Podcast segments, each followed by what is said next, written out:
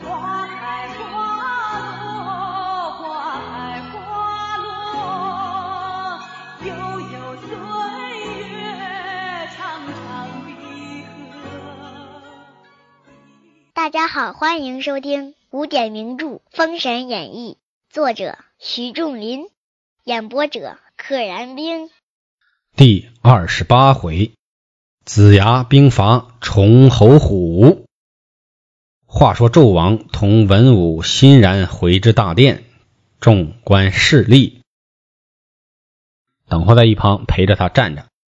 天子传旨，释放费仲游魂。不一时，射出二人，赦免了，官还原职，隋朝保驾。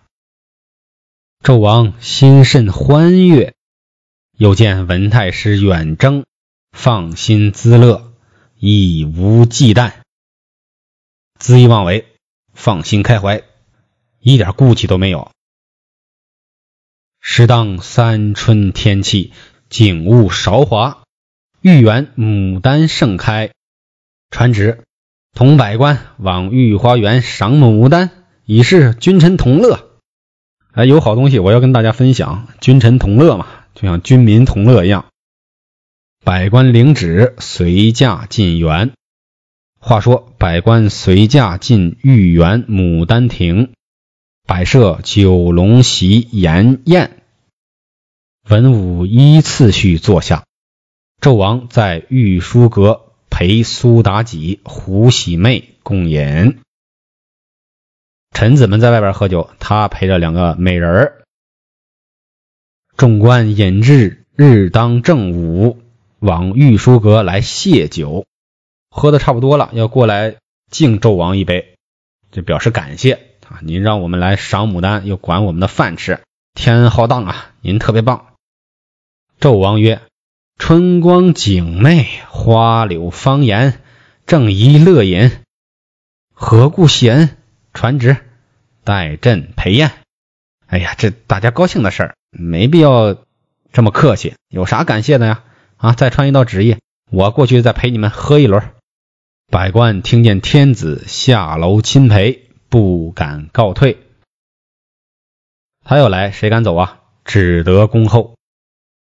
但见纣王亲至牡丹亭上，守天一席。守天。啊，首就是首先的首，就是在上首，在第一的那个最正中、最前排的那个位置，增加了一个席位。纣王坐在那里，同众臣共饮欢笑。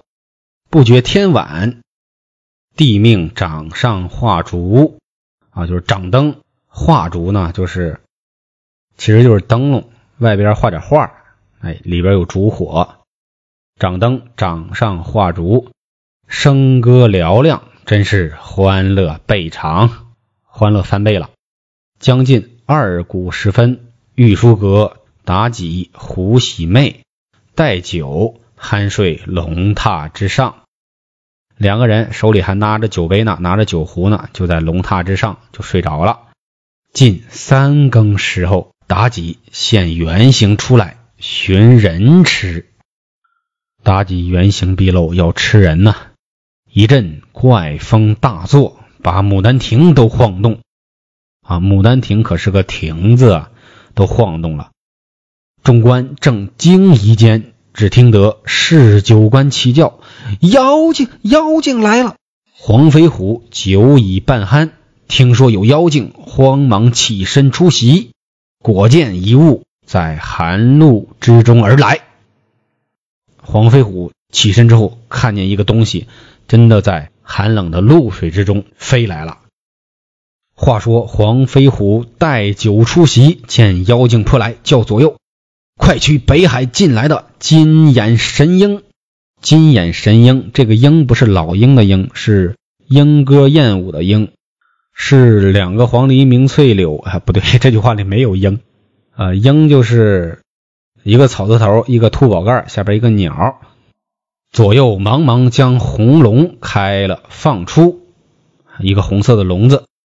那鹰飞起啊，不是不是歌手那英啊，那只鹰飞起来了，二目如灯，专降妖精。此鹰往下一照，把狐狸抓了一下，那狐狸叫了一声，竟往太湖石下钻去了。纣王眼见此事，急唤左右取锹锄往下挖，往下挖，锹铁锹啊，锄头朝着下边就挖了，看着下边，这个望是望见的望，远望的望啊，看着下边往下挖，左右挖下二三尺。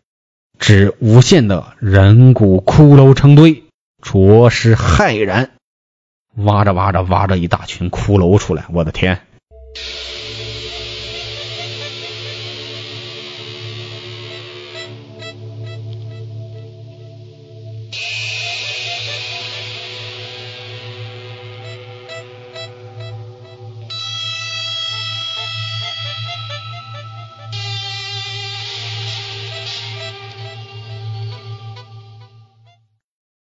且说妲己酒醉之后，原形出现，不意被神鹰抓了面门，抓了脸了，抓了脸蛋儿了。惊醒回来啊，回神了，悔之无及，特别后悔。天明，纣王忽见妲己面上带伤，急问缘由。妲己回曰：“夜来妾往园中游玩，从海棠花下过，忽被海棠枝干。”抓了面门，故此带伤啊！怪海棠。海棠说：“我的错喽。”纣王曰：“今日不可往玉园游玩，心疼死了啊！别去了，别去了，千万别去了，并把御花园有妖物一事说与妲己，把昨天晚上妖怪来的这事儿说了。妲己暗恨黄飞虎。哎，妲己喝醉了，他不知道到底是谁把自己弄伤的。所以啊，也是恨出无门。哎，正好纣王把这事说了，说是黄飞虎干的，伤了个狐狸，这可妲己可就恨出有门了。妲己暗恨黄飞虎，我不曾惹你，你今日害我，只怕你路逢窄道难回避。狭路相逢，仇人相见，路逢窄道难回避，咱俩。短兵相接吧。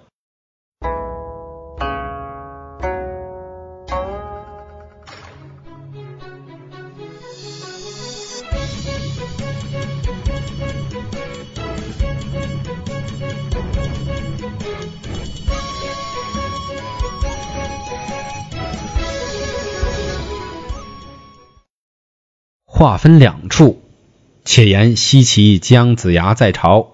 一日闻边报，啊，边关来报，言纣王荒淫酒色，宠任奸佞，又反了东海平陵王。文太师前去征剿。又见报，崇侯虎蛊惑圣聪，广兴土木，陷害大臣，荼毒万姓，前通废尤，内外交结，把持朝政，朋比为奸，肆行不道。前置谏官，荼毒百姓，又私通这个费仲、游魂二人，内外一把全给抓过来，朋比为奸，就是跟奸佞之臣混在一起。钳制谏官，钳子的钳，就是相当于拿个钳子把那些直言、那些忠臣全给克制住了，全给摁下了。子牙看到情切之处，怒发冲冠。此贼若不先除，恐为后患。崇侯虎这个家伙，我第一个先拿他开刀。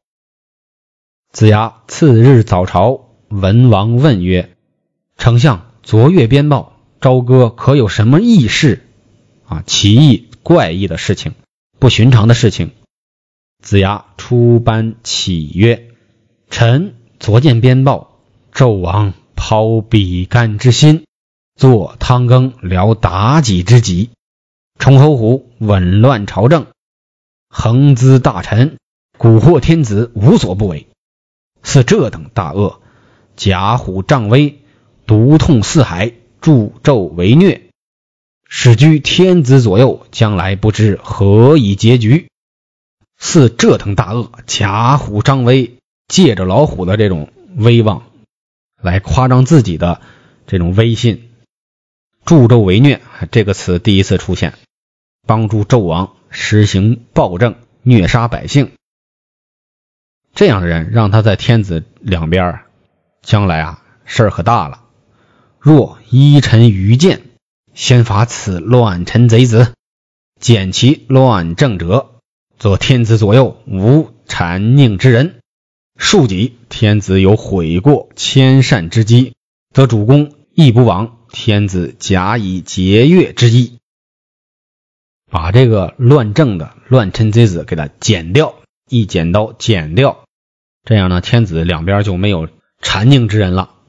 过不了几天，天子呢就悔过了，迁善之机，就是迁移到善良的这边来，改过自新。这样呢，主公咱也不枉费了纣王给咱这个节约之意，让咱统领一统领一方。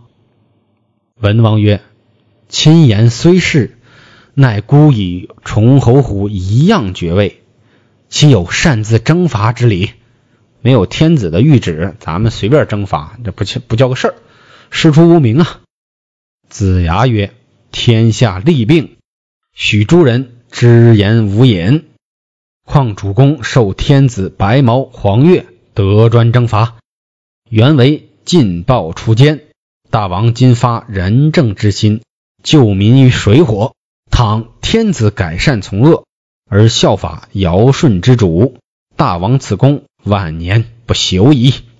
如果天下都要治这个天下的病，那么就要允许所有的人直言不讳，没有隐藏的话，都要做一个正直的人。况且主公您是德专征伐，您是有这个讨伐权的，给你这个白毛和黄月，就是为了让你禁止暴乱，除却奸臣的。大王您呢，现在是施行的仁政，救民于水火。倘若哪天天子改恶从善了，能够效法起，就是效仿起尧舜的那种治国之道，这也是大王您的功劳啊！咱们把崇侯虎这一类的人都给弄死了，是吧？这样您的功劳也是万年不朽啊！文王闻子牙之言，其心甚悦，有点小虚荣了，便曰：“丞相行师，谁为主将去伐崇侯虎？”你若大行攻伐之师，谁当主将啊？子牙曰：“臣愿与大王代劳，以效犬马。”啊，您不用动，我去。文王恐子牙杀伐太重，曰：“孤同丞相一往，恐有别端，可以共议。我啊跟你一起去，一往就是一起去。”他怕姜子牙杀伐之心太重，杀的太厉害，怕有什么旁枝末节啊窜出来，恐有别端，就是怕横生枝节。咱们俩可以一块商议。子牙曰：“大王大驾亲征，天下响应。”文王发出白毛黄钺，起人马十万，择吉日祭宝处藩。这个就是旗帜，就是祭旗。我们要出发了，以南宫氏为先行，辛甲为副将，随行有四贤八俊。啊，南宫氏作为先锋官，辛甲呢作为他的副官，还有所谓的四贤八俊，这是十二个人也一块去。文王与子牙放炮起兵，一路上父老相迎，鸡犬不惊。哎，老百姓们都夹道欢送，鸡啊狗啊。都不惊叫，那说明你是仁义之师嘛？鸡狗都不乱。民闻伐崇，人人大悦，个个欢心。老百姓们听说要伐崇侯虎，民闻伐崇，每一个都心里特别高兴，特别欢喜。一日，探马来报中军，兵至崇城，崇侯虎的城池。子牙传令安营。竖了旗门，结成大寨。且说探报进重城，此时崇侯虎不在重城，正在朝歌隋朝。进都城就叫隋朝。城内是侯虎之子崇应彪。哎，之前打苏护的时候他出现过。门报忙升殿点炬降鼓。闻到战报之后，立刻升殿，点齐大将，然后敲鼓。众将上银安殿参谒已毕，应彪曰：“姬昌暴横，不守安分，行此无名之师，自来送死，我岂肯轻恕？我饶不了他，我不能轻易的饶恕他。”传令，点人马出城。遂命大将黄元吉、陈继贞、梅德、金城啊，黄元吉和陈继贞也都出现过。这一番定秦反叛，解上朝歌，以尽大法，把他们押解到朝歌，以体现我们商朝的法律，将其绳之以法。本集就到这里啦，记得订阅哦。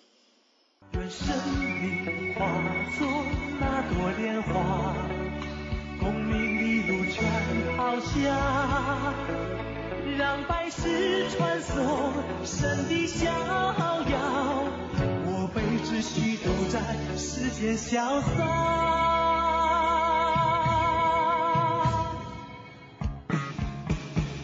告别。